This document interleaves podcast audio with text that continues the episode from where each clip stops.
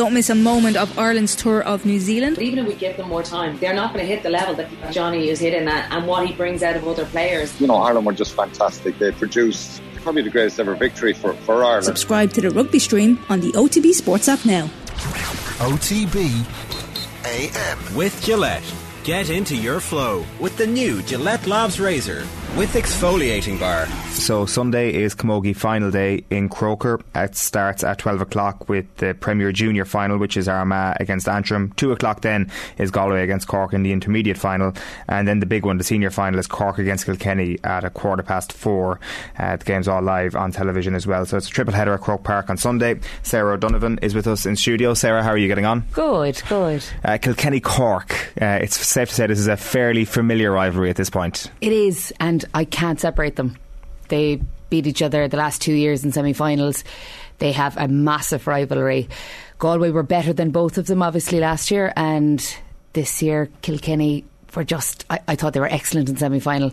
Myself and Ashling were both at the game sitting sitting behind each other and uh, I really thought that Kilkenny looking at that game have more to offer than Cork.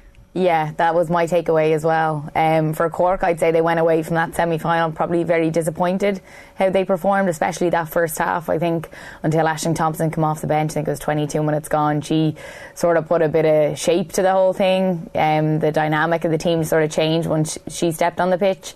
Um, so I think they'll come away definitely disappointed, but I think that's not a bad way sometimes to go into an All Ireland. That almost that that was quite low for them. So you know they can only go up. They can uh, they didn't peak in the, the semi final, which I always think is important not to peak when Kilkenny had a super game in the semi final. Yeah, look, they actually haven't peaked at all all year. They've mm. really struggled Cork all year to find their form, to find their team. They've had players coming in and out. You've obviously mentioned Ashling coming back in after 25 minutes. Hannah Looney's come back in late as well. She was in New York, so she missed the whole of the league. They struggled against Dublin. Dublin went seven points up, and they managed to reel Dublin back in. Same with Waterford. Waterford went ahead. Waterford ran out of steam. Like Waterford were 33 weeks on the clock, playing out of Division Two tried their best but didn't have that quality yeah. at the end. You know, it was like 53 minutes when Cork kind of took over. Amy O'Connor got some points. Katrina Mackey started showing up.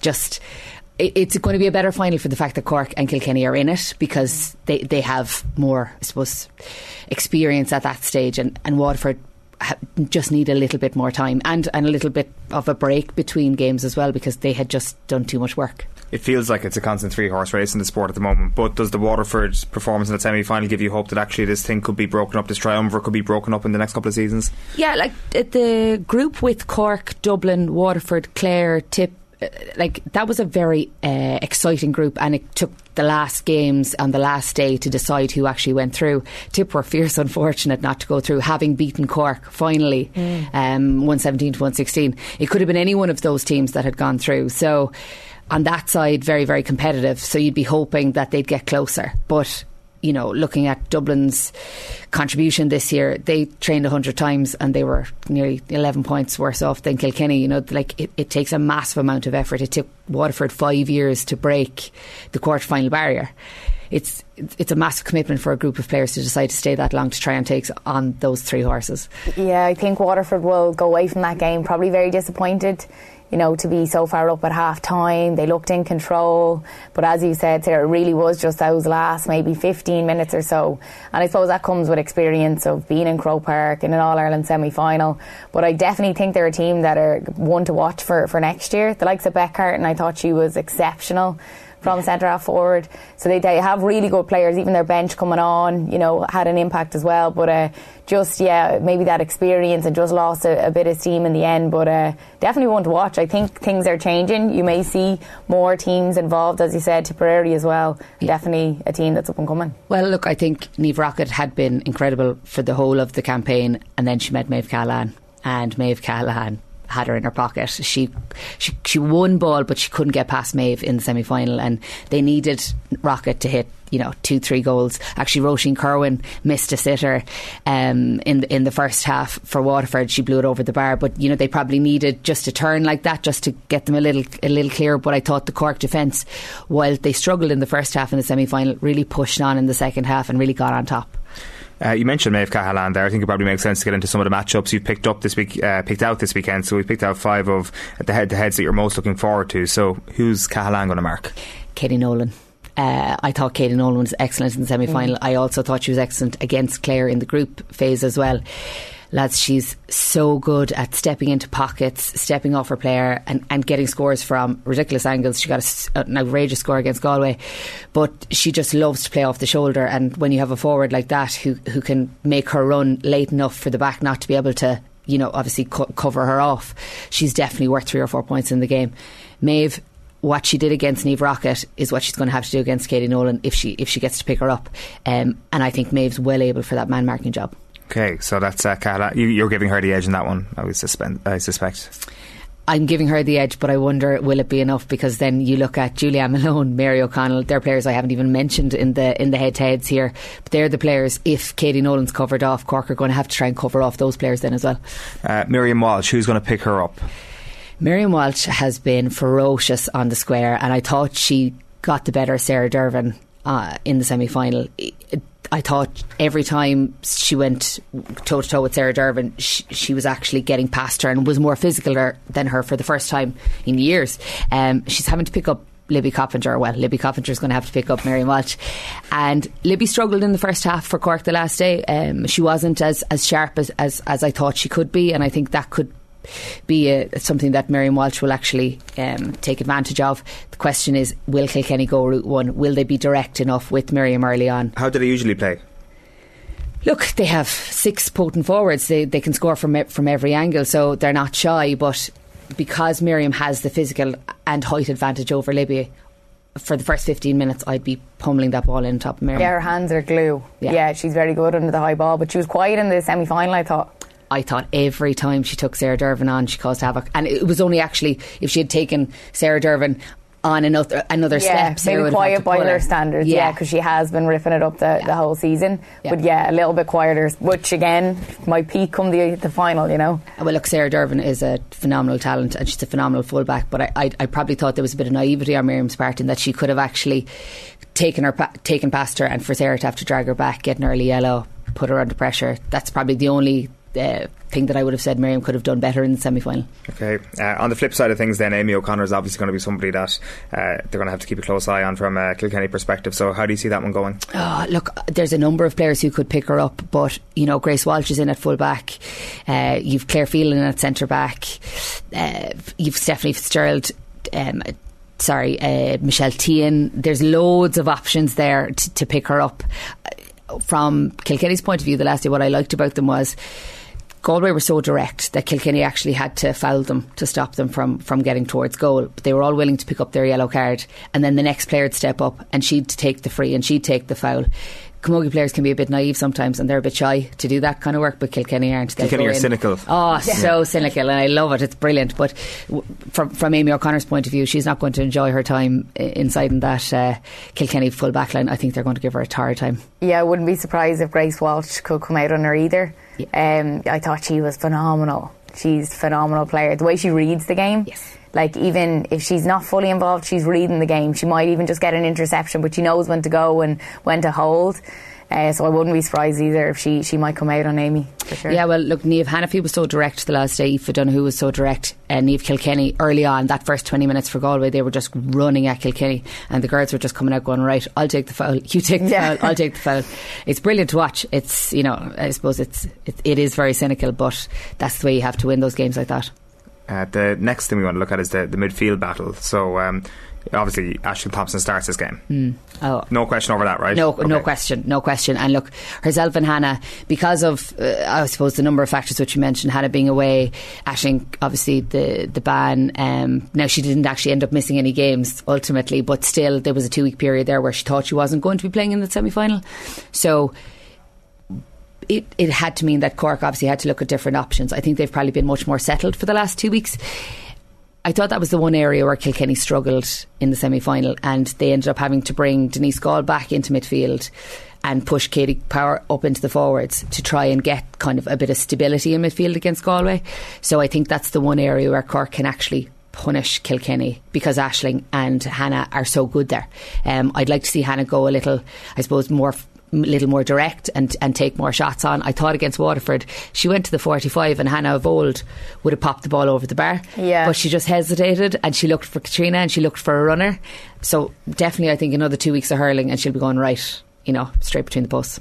Okay, so uh, who who do you give the edge to in, in that battle? Uh, I'm giving it to Cork. Okay, uh, I'm- I think we've got our quick picks coming up a little bit later on. I may or may not have picked Kilkenny. I'm starting to feel less confident as these battles go on. And the final one is um, Denise Gall, and who's going to mark her? Like the context here, obviously, is what you just spoke about there. That Gall may not actually be that close to goal if things aren't going their way. she was everywhere but her, you know, half forward position for Kilkenny uh, two weeks ago. I would say Laura Hayes will pick her up, right? Now, Laura Hayes loves coming forward, uh, very dynamic forward, and Gall hasn't scored from play in the last two games, which is very un Gall like. Now, she hit 111 for Kilkenny against Dublin um, from place balls, but the last day she played all of her hurling in the half back line into midfield because that's where they needed her. So, you know, I, I think obviously she's a massive threat from, from wing forward, but can they afford to keep her there if they don't have their midfield motoring? Okay, so and what? Do you, how do you see that playing out then? Say if she does play close enough to goal, Oh, she could hit 10 points. yeah. This She's this like- is yeah. Oh, yeah, that, that's her territory, yeah. the drought is actually something you would look at and say that's a reason why she could perform this weekend as to a trend. Yeah, like uh, Dublin decided to go ma- go man for man on her. Actually, uh, my I'm managing Naomh Mearnóg out in Portmarnock, and Kira Buchanan, who's one of my uh, one of my crew, was marking Denise, and uh, she was it was her debut thrown in for Dublin in a quarter final to mark Denise, and and kept her scoreless. Wow. Um, yeah, now had a torrid hour running around after her, but managed to keep her scoreless. And I suppose you know is that something that Cork would look at is putting somebody on her to shut her down for the for the hour and, and keep her to place balls, but. The problem there is Julianne Malone scores four points in semi final. Mary O'Connell scores. Uh, you've got Katie Power, uh, some great scores, and then Laura Murphy pops up for Kilkenny, but one one from wing back. So which, whichever door you're shutting, there's another door to open for Kilkenny, and I and I think they're just really well organised this year. Like you talked there a moment ago about Kilkenny's street smarts and uh, their ability to, to like foul that. when it, when it needs to, when it's required. because I think what we had attached this Kilkenny team with for so long was the inability to get over the line, the, the lack of a winning instinct in a, in a final anyway. And obviously that changes in 2020. Is there still any hangover at all from, from all those final defeats, or did they 2020 banish all those ghosts? I don't think there's any hangover. That's that like that Cork. Different team anyway. Well, it's that Cork, Cork, Galway, Kilkenny trio. Like you are guaranteed popcorn and entertainment if you watch any one of those pairings play, and it's you're talking millimeters, centimeters, like blocks, hooks. They're the differences in those games, and it's just three incredible teams who play really well against each other, and some team inevitably comes out on top. You know, like I think the mentality piece where we can't win a final is gone now because between them they've won since 2018 All Ireland's league finals, and they've just been literally swapping over. Like you know, you'll have it, I'll have it. They obviously don't want to give it to each other, but that's how close it's been, and they've all won. You know, they all have a sack of medals in their pocket. I think as well the management, like Brian Dowling, the passion on the sideline from him at the semi final was something else. I thought it was, brilliant to see, and then I spoke to him after, and you could really feel that from him. And he was talking about the girls in the dressing room and what it means to them, and I think that you know that that feeds into a team, that atmosphere, that buzz. So that's what I'm feeling from them. Um, so I think you know he's probably going to instill a hell of a lot in them for an All Ireland final, not to let it pass them as well. So I think that side of things. But look, yeah, you do have Davy Fitz and, and Matthew on the other hand, you know, in the other dressing room that are brilliant as well. But I think it's it's fascinating watching the two managements on the sideline this year as well. Yeah, Davy's been ruthless. Like, if, if we're being honest, like you know what I mean. He he's. He, I suppose he hasn't gone with the idea that if you're training all year, you should be playing like you know it's foreign players are in, and he's had to make some tough calls. Matthews had to make some tough calls. Like there, there was players around the Cork setup from say November, December, and then you had better hurlers coming back in and becoming available, and they were out and they Why were was in. that? Was it just because they were off after a long campaign last year, or, or why did they come in later? yeah, like uh, speaking about Hannah, Hannah was obviously in New York, but you know, th- there's been, I suppose, different players that they've brought in on form. Um, Sarah Carton's come in from uh, down. Um, she came from. She's actually working in Cork. I think she's working for uh, for a company in in Carrigtwohill. She, you know, she's I, I anticipate she'll play full forward on on, sun, on Sunday. What a get for them! Yeah, wow. Yeah, and look, you know, player. you know, it's that non-traditional element. It's you know, she's available to us. She's she's coming in. We're we're looking for a, a scoring threat. You know, there there's no. Um, there's no shyness about the lads making these big decisions. And, and there's players around that Cork team for years who would have probably said, oh, you know, surely it's my turn now. And the lads are like, no. It's a bit of a high wire act, is it? Like, uh, it obviously seems to have paid off, and especially if they win on Sunday. But there is kind of that balance between team morale and and the rest of it, isn't there? Like, I know you have to be ruthless and, and play the best hurler, but if, if there was like players who who've been there all season long or all throughout pre-season, and they're not not that they're not going to get fair crack at a whip, but you you might put a nose out of joint here or there by approaching it in that manner. But I don't think Davy Fitz has ever been afraid of that. No, it hasn't. And look, David Herity before him, like we, I was um, under David Herity in 2017, and, and Dave again was another guy not afraid to to make calls based on looking at players and looking at their skill set and, and deciding if they were able for it.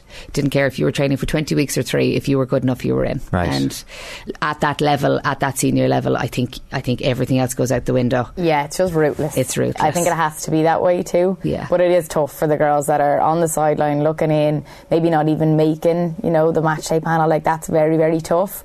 But um, yeah, I think in inter-county it's absolutely ruthless. Well, look, look if you look at the Cork teams over the years and, and the dual teams, the dual players that would have been in with Cork when Cork were winning the ladies' football and, and the Camogie and you the likes of Rena Buckley and Briege Corkery and Angela Walsh and you know these were players who were probably doing one session a week with the Camogie, one session with the football, Yeah. and, and one at the weekend. It physically wasn't possible for those girls to train, you know, on Yeah. consecutive days. So.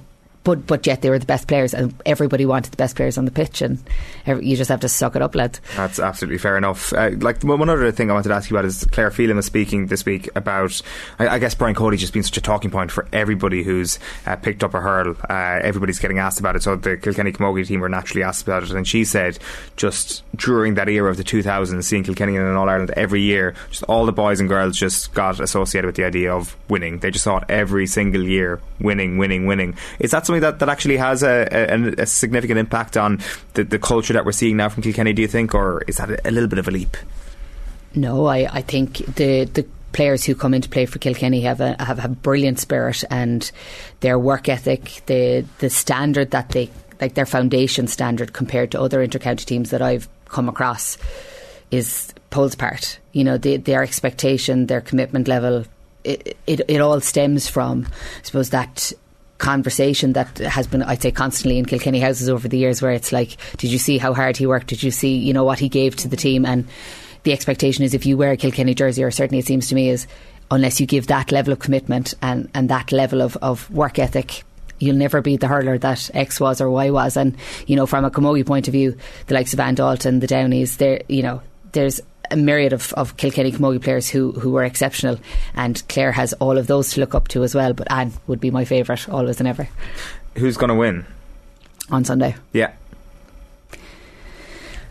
based on the semi final, I, I couldn't look past Kilkenny, but this Cork team haven't found form yet this year and could potentially, for the fact that they robbed Kilkenny in 2018, you know, last gasp score. This was the only difference this year is the quality from the Cork setup, like trying to replace Gemma O'Connor, Orla Cotter, Julia White, Orla Cronin. These are all players that have gone away since uh, Pamela Mackey, all players that have gone away since 2018.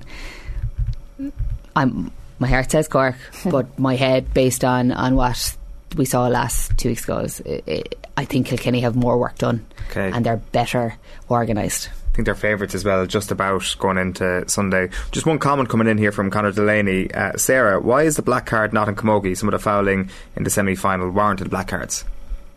it's something that they'll probably have to look at. Um, I, I think the yellow card is the most. I, I suppose the yellow card is something that they've that they've kind of organised now, and they've brought in that physicality to Camogie uh, and allowed a bit of physicality. So the referees are still trying to find that balance between allowing that shoulder or allowing that kind of say that extra bit of physicality when you're when you're coming into tackle the black card. They've just avoided it lads. It's it's something that we haven't seen yet. The sin bin is obviously into ladies football and it allows that cynical late foul but no, we've we, we've avoided it. I think it's brilliant the way there's a bit more physicality in Camogie. I think it's something that the ladies' football, just when we're mentioning it, is crying out for because the yellow card in ladies' football is can kill the game Yes. at times. Yes. Um, so I'm, I'm delighted they do, they don't yeah that it's not in in Camogie because it does allow that more physicality you know and you need that in Camogie Yeah. You know you really do you're going in for a tackle there's going to be contact so you need to be able to be that bit more physical so yeah hopefully you see it in the ladies game too Yeah, we're glad the black card isn't in, evidently. yeah Yeah. Is the, that Commodore's obviously talking about Kilkenny in the semi final, right? Yeah, absolutely. Yeah, like you know, Galway will feel aggrieved. They've made three runs at goal in the first half that were odds on odds on goals, but for Michelle Teehan having to literally ransack her player, she literally rugby tackled her to the ground. Um, and I think um, there was another one late on uh, as well in the second half that Kilkenny just had to get had to get it done and and make sure they didn't get to goal. Yeah. And uh, until that's taken out of the game, then you know. That's that's yeah that's a bit of the street smarts again yeah, that you're just going to have to train your team to do that. Yeah. you know, you've six you've six backs who could potentially foul six times and still stay on the field. Yeah, that's what's going to happen on Sunday, and that's why I think Kilkenny are going to win. Very quick word before we let you go. Uh, Derek Lyng may, may not have been the most uh, high profile name that was in the hat when it came to the public conversations around Kilkenny, but they've acted quickly and he's in there. Uh, uh, do you know much about Derek Lyng? Is there a situation here where we could see Brian Cody 2.0 given he has worked under him?